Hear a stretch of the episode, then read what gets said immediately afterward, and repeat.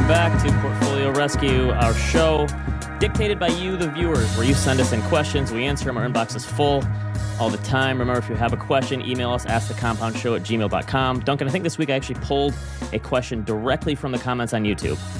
Oh, nice. I was wondering I'm, where that one came from. I'm a psycho, so I read all of the comments, but I, I will say our uh, our viewers and listeners are, are, are, usually pretty nice. So let's uh, we got a lot to get to today, so let's do the first one. Okay.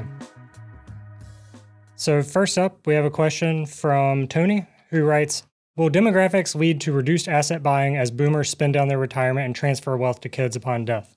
So starting is, off with a, an upbeat one, you know? Yeah, this is a common one. And I think we answered something similar a couple months ago, but that was dealing more with the stock market. So uh, the idea there was wealth is concentrated in the hands of the few. The top 10% own something like 89% of the stocks in the US.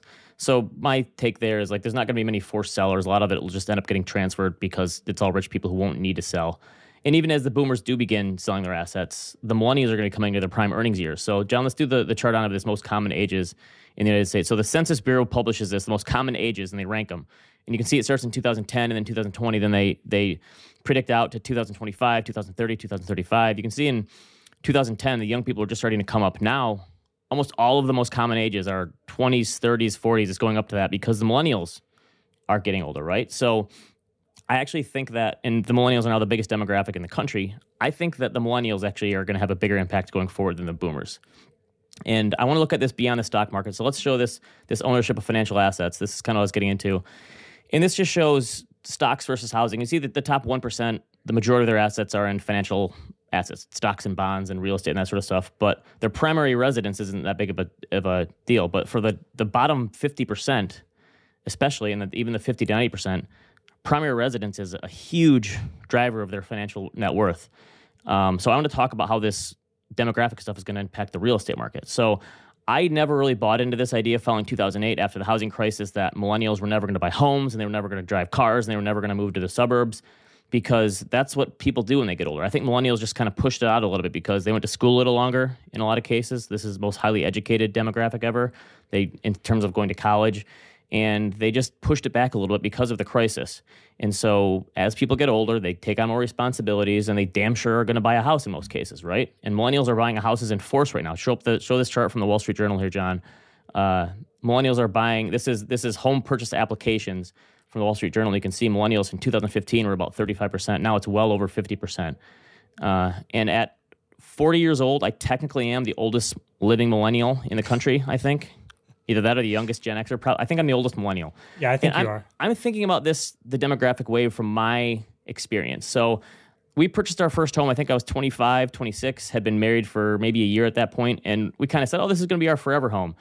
Then our family got bigger, and so we moved on. I think we were in that house for nine or 10 years, and life got in the way. My wife and I had twins, and we realized we're not going to fit in this house anymore. It's not going to work. We had to, we had to move. And I think so many people in finance look at this stuff from an investing perspective instead of life events, especially when it comes to housing, right? So people like life events don't care about investments and mortgage rates and prices and ROI and all these things. And so right now with all these millennials buying and many of them in household formation years and buying their first home, it's it's impossible to find a starter home right now right? And that that that's why those prices are rising so fast. I think in five to seven years, it's going to be impossible to find that next level home. So I we did this five years ago. We we kind of traded up, went into a, a little bit of a bigger, nicer home. I think that's going to happen like at the end of this decade. So you have all the millennials buying now these starter homes, but in five to seven years, they're going to be ready to trade up. And I think maybe that's when some boomer selling will happen. So we have 10,000 baby boomers retiring every day from now until 2030. I would guess the next shortage of housing, where millennials are just going to go through this housing market like a snake, like a snake, snake eating a rabbit, right? Going through. So in five to seven years, that next trade up level, which could be some of the boomers selling their houses, I think that is going to be the most crowded. And unfortunately, I think for millennials, like probably every huge purchase you're gonna have to make in your life is just gonna be way more expensive than prior generations. Think about college, the, the stock market, housing, cars, daycare, all this stuff. I think millennials have to get used to this. So I know this question was asking about boomers, but I actually think the millennial demographic is going to have a much greater impact on financial markets going forward. And boomers have plenty of time through retirement. You know, they could have two, three, four decades to spend things down. It's going to happen on a slower basis. Millennials, I think, are going to have a way bigger impact. And if boomers do start selling their stocks, guess what? Millennials are now moving into their prime earnings years, and they're going to be the buyers. Yeah, I mean, well, the the thing I was going to say is what you you hit the nail on the head. It turns out everyone does want a house, right? You know, Yes, that's what we're seeing. I, it seemed like yeah, okay, housing market crashed, and I saw my parents lose their house. I'm never going to buy one. That lasted only so long until you grow up and you realize this this is what happens. Like you become an adult, right? When if 20 year old me could see 40 year old me sitting at home on a Friday night reading a book instead of going out and having fun, like they he'd see put a gun to my head. But this is what happens when you get older, right? You stop going out and you become boring. It happens to everyone. yeah, I guess. I guess All right, so. let's do let's do the next one. Okay, so up next we have you guys have been absolutely wonderful at teaching us some valuable lessons. Hate to admit this, but I'm terrible at investing. My ability to withstand a draw uh, drawdown is just awful. Don't want to save cash my entire life, but I also have such little risk tolerance. I'm 31 and my goals include getting married, buying a house, there we go, uh, etc. Uh, any thoughts on my predicament? The good news is this person knows who they are as an investor. There's that old saying that the, the stock market is an expensive place to figure out who you are as an investor. Like this person already knows. And I always say like a good strategy is vastly superior to a perfect strategy you can't stick with, right? The good one you can stick with makes a lot more sense. So there's three main factors I've talked about before in terms of setting your risk profile as an investor. Your willingness, need, and ability to take risk as a young person, your ability to take risk is nearly infinite because you have your human capital, which is your future earnings that you can use to save, and you have time on your hand. You have many decades ahead of you. But if you're not willing to take risk, it doesn't matter what your ability is because you're bound to make a mistake in your portfolio at the worst possible time. So the fact that this person knows this, that's good. I think the simplest answer to fix your is to fix your need to take risk. That means cranking up your savings rate, right? If you're not willing to take a lot of risk, crank up your savings rate. That'll hopefully decrease your stress in other areas of your financial life as well, and I think offset some things. The next easy piece is thinking about asset allocation right? So this is your other risk dial. So John, let's do a chart on of the drawdowns. This is some some various asset allocations I created, going from 90-10 down to 40-60. And the S&P 500, this is in March of 2020, was down around 35%. You can see a portfolio that was 40% stocks and 60% bonds only lost 15%. A 50-50 portfolio lost 18 and a 60-40 was down like 21%. Um, so placing more conservative holdings in your portfolio like high quality bonds or cash is a great way to dampen volatility during a drawdown. Now let's look at the other side of this. Let's do the chart since the bottom in March 20, uh, March of 2020. You can see the S&P 500 is up almost 100%. A 40-60 portfolio has risen 33%. 50-50 is up 42. So that's the trade-off. Investing is all about trade-offs. Um, bonds or cash might, bonds or I guess cash, if for that matter, if you're looking at, at this kind of thing for conservative investments, might not give you great returns going forward, but they can provide something of a, an emotional volatility and help you not make poor decisions at the wrong time. And since you're already saving for things like a house and wedding and more conservative, then that makes sense to keep money there. And I think the, the other thing you could do is potentially try to separate these by location and just keep all of your risk assets in a 401k that you're not going to be able to touch for decades anyway because of tax penalties and all this kind of thing. Um, and, and, I do think this is more of a behavioral question than anything. So um, let's bring in a guy who's been writing about and talking about behavioral finance since probably since I was in college and I was 20, going out all the time. Uh, our firm's namesake, Barry Ritholtz, who's been talking about this stuff forever. Hey, Barry. Hey guys, how's it going? So, so I liked your answer to that question, Ben. And the behavioral side is really fascinating because stop and think about it for a second. When we look at professionals, when we look at mutual fund investors and how well they do, when, when the question, the person who wrote the question said, I'm terrible at investing, well, so are most of the pros. Over a decade long period, 85% of professional mutual fund managers are underperforming their index. That's before we work in fees. And so all the bold faced names that everybody knows, Warren Buffett and Peter Lynch, and, and go down the list, they're the exceptions. We know who they are because, you know, they're the Hank Aaron's, they're the home run, they're the Michael Jordans. My frame of reference is a little older than you guys, so I, I go back to, to different sports figures. But essentially, you're terrible at investing, uh, questioner, because we're all terrible at investing. Most of us are really bad. And if you're concerned about drawdowns and you're concerned about risk assets, put it in a broad index fund, go to Vanguard, get a very simple fund, check it once a year, and in 40 years, you'll thank us. You don't have to be, you know, the, the business of stocks, the day to day buying, selling, squaring up positions, syndicates, IPO loans, that's professional trading. You don't need to be involved in that. What, what you need to say is, I want to invest in America. I want to invest in the ingenuity and creativity of the entrepreneur class. And I'll check back in 20, 30, 40 years and it's fine. That I know it's easier said than done, but the day-to-day noise is what distracts us from thinking about the long term. And you know, shut your TV off, don't read the the if you don't have to for work, why would you want to read the business section? Who cares what this fund manager or that CEO or that new IPO is doing if you're not in the business? Own the entire market, put it away for a few decades, and and retire comfortably. Right. I've heard Josh talk about this. Like, you could be like us and pay attention to this stuff all the time, so you become essentially immunized to it, right? Or you can be someone else who just like completely ignores it. But getting stuck in the middle where you kind of pay attention and kind of don't, that's the hard part. I think you need some sort of barriers and that could be okay, I'm not going to have a Robinhood account. I'm only going to invest my long term risk assets in tax deferred accounts. And it's going to be a target date fund or index funds or whatever like that in a 401k or an IRA. And I'm just never going to look at it. And the other stuff, I'm not going to even tempt myself with because I know that I'm going to make mistakes. That's what you I was going to say. It's hard to not pay attention these days with Robinhood sending you like push notifications. Oh, this holding's down five percent today. You know, you, you shouldn't have a Robinhood account if you're a long term investor. And and one last thing about you know the questioner saying I'm terrible about this you know, evolution has trained us to when we are threatened with actual danger, it, what happens is your stomach tightens up, your heart rate speeds up, your breathing becomes more deep, and you are prepared to either fight or flight. Uh, the people who did not have that sort of reaction, well, you know, Darwin is really, uh, you know, undefeated and the people who were kind of chill, they didn't hang around to have progeny. So all of us who are around today are around because a couple hundred thousand years ago, our ancestors responded to threats very emotionally, very actively, and very aggressively. And so the residue of that is, oh no, the market's down 15%. You know, I have to fight or flight. And that's what leads to people in a panic dumping stocks at the exact worst time.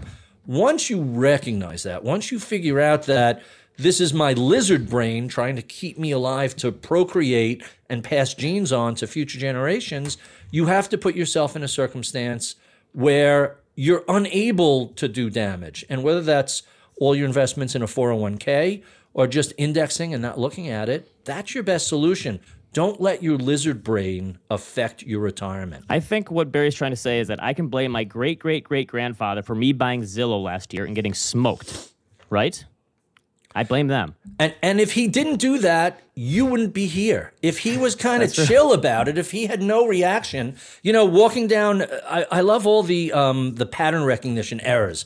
If you're walking along a path and you jump because you see a stick rustling that you see is a snake, well, that's good. You know, it scares you, but you're still around. The person who's blasé about that eventually a snake bites them and they don't have kids. All right, Duncan, let's do both of these next questions since they're both about writing and blogging, and that's why I wanted to bring Barry on today. So just read both of them so we can just give a general discussion on writing and what we think about that. Okay, cool. Uh, so this one's a long one, but uh, we do uh, this show as a podcast now too. So I'm reading the whole thing for those of you watching. Uh, sorry. Uh, I've considered starting my own blog over the years, mostly for a place to put my thoughts rather than for any type of revenue stream. Each time I'm ready to start, I seem to fall into a paralysis by analysis on the form and style. I'm torn between doing uh, pseudonymous writing to protect myself and to be able to speak more freely, read naively on topics, or a more formal connection to my professional life and getting my thoughts out there as a resume slash career, career builder. On certain topics, I can speak from a place of expertise, but others, I'm just hoping to get thoughts out there and potentially prompt a conversation with readers uh, and maybe have them help educate me. I'm curious if you've faced these concerns earlier in your career and if you have any recommendations for someone like me. That's a lot. Yeah. That is a lot. All right. Do the, do the next one real quick so we can just do both of these. Okay. so out. the next one is I work for a small family run investment firm. We send our clients monthly market emails and quarterly emails regarding portfolios. My issue is that while I'm the primary author of these emails, I don't really feel qualified to write them. I feel disconnected from my audience because I'm 36 years old and have plenty of time to invest, while the audience members are mostly retired boomers or retired boomers. I feel that my time horizon is hindering my ability to connect with my audience. Do you have any advice regarding what I should write about? Uh, I'm hoping to find a sweet spot that would allow me to explore other concepts in finance without totally losing the audience. So this these are pretty similar questions. I'm sure Barry, you've gotten these a lot over the years. You've been doing this a lot longer than me, but it's kind of like, should I take this leap and just do this and start writing? And then what happens if people give me negative feedback? And what happens if if I'm not any good and I say some wrong things? And the other thing is, okay, what do I write about? Right. So these are these are the two main questions. Uh, you've been doing this since probably when I was in college, late nineties. Yeah. So what what was the impetus for you for starting a blog? So, you know, you know, we forget how the world has changed. I had I had three main motivations to write the blog. The first was I wanted to always be able to access the things I was working on.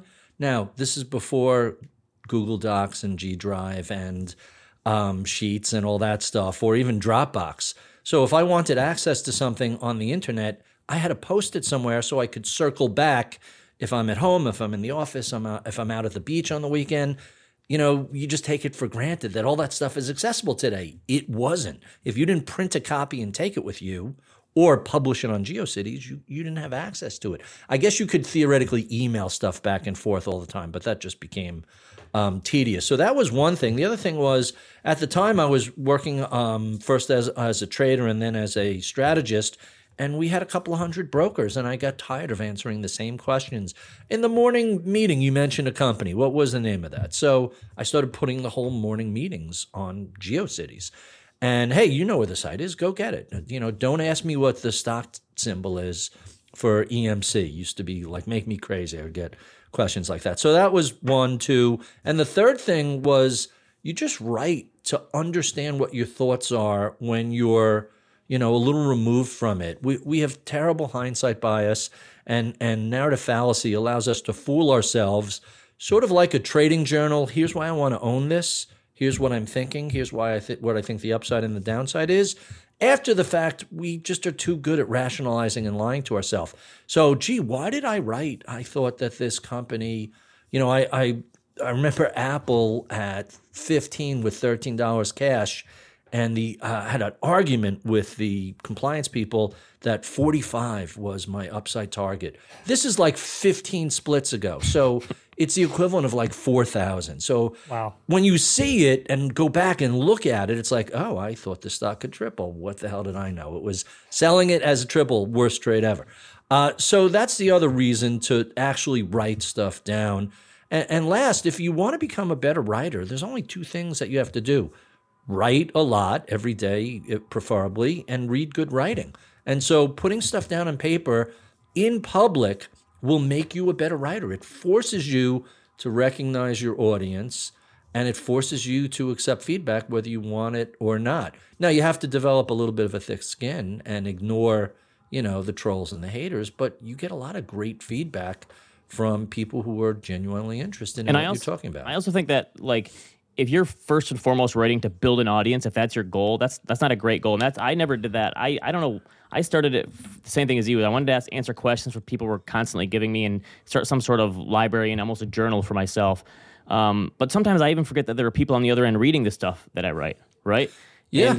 And, and so I, I think you have to write about stuff that interests you personally, not like trying to put something out there that you think other people are going to figure out and like you said, this becoming a writer, I never realized it. It forced me to become like a better learner, a better reader, uh, become more curious, and become a better communicator. Like, because you're right, it's I was never one who liked writing before. Like in high school and college, I hated writing papers. But then you find a subject you like writing about, and you want to write about it more. And I feel like it is a muscle that you can get better at. You can you can make it stronger, right? Right. It's not it's not homework when it's something you want to do. And the old joke is if you want to learn how to really learn how to do something teach it. So, you know, I, I used to use the blog because I, I kind of did a deep dive about 20 years ago into jazz. I, I was always a, a, classic rock sort of guy, but I, I found about 30 years ago the American Songbook and torch singers like Sinatra and Fitzgerald and Julie London and working with Sarah Vaughan, et cetera, et cetera. So I started doing these Friday posts, Friday night posts, um, weekend jazz or Friday night jazz. And it, it's – you learn so much when you have the ability to briefly explain it to someone and just say, hey, if you're interested in X, look at this and here's why this is important. Uh, now, lately, I've been doing that with cars. I've been trying to learn more about the classic car market. So every Friday, I throw up here's an interesting car, here's what makes it unique, here's what's crazy about the pricing. This is either really cheap or this is really expensive.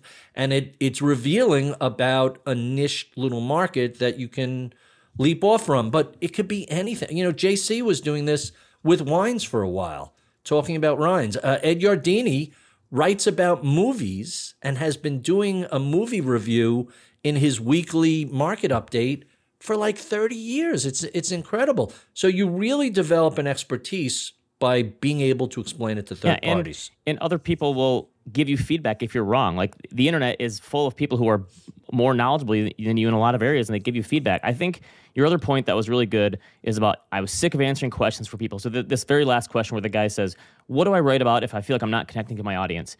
Like even if you so this is a younger advisor and he's got older clients. I think even if you have some sort of age gap, you know the general clients your questions your clients are going to ask or have asked in the past. So build a library of questions that they're going to ask in the future about rising interest rates or higher inflation or lower inflation or bear markets or whatever.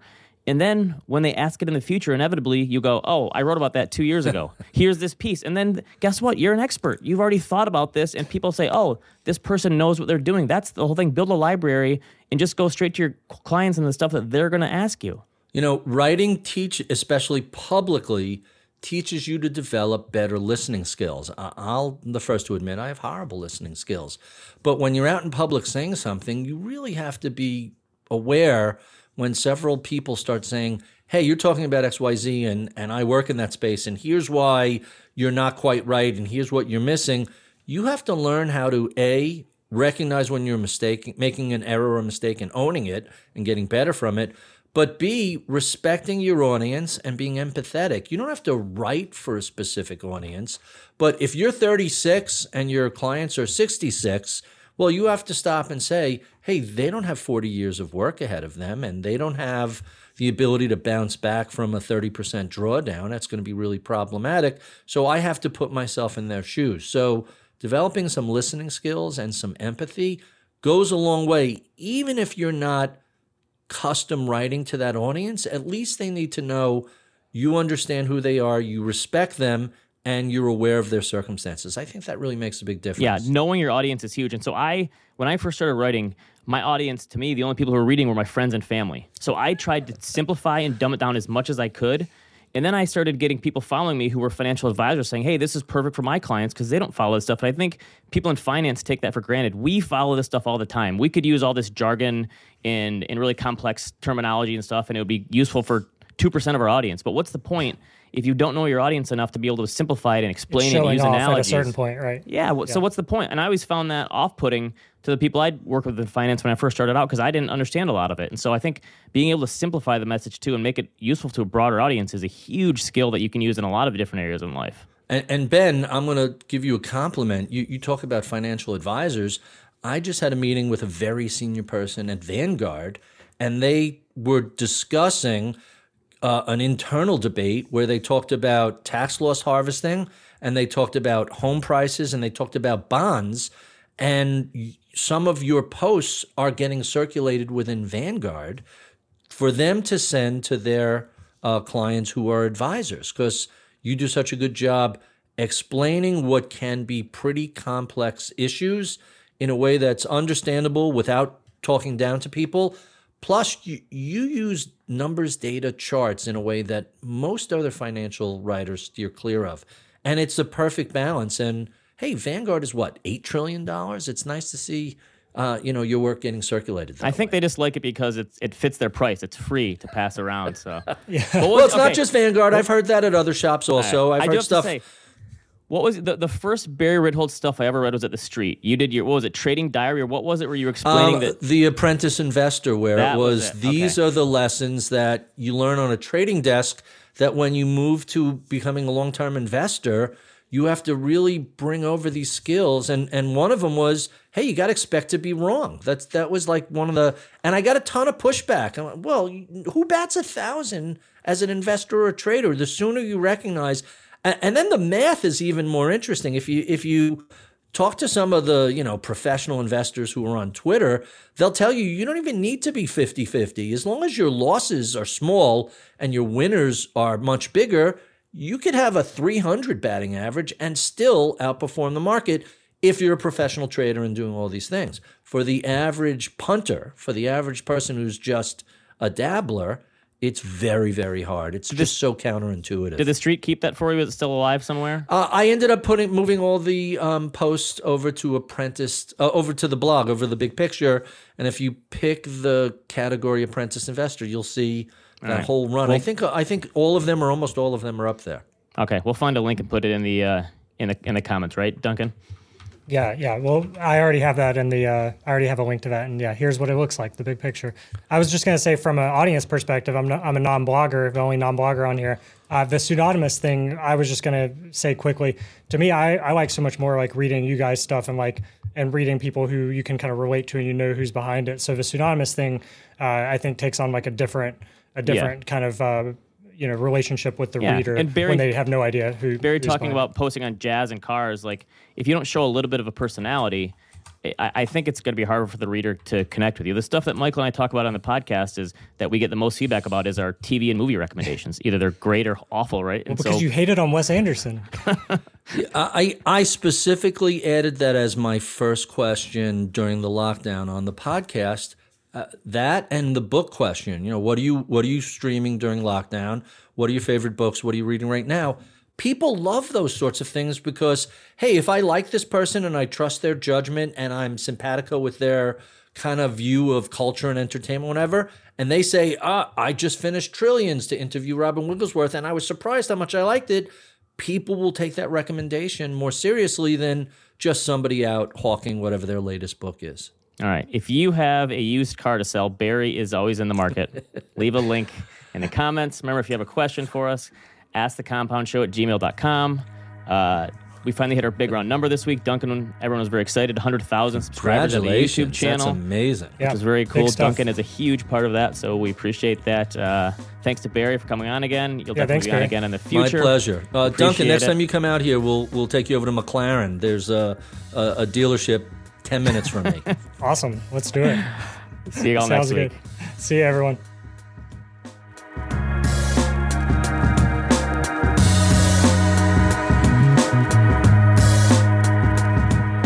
This podcast is for informational purposes only and is brought to you by Ritholtz Wealth Management. Clients of Ritholtz Wealth Management may maintain positions in the securities mentioned on this podcast. If you're new to investing, check out liftoffinvest.com to get started with us today.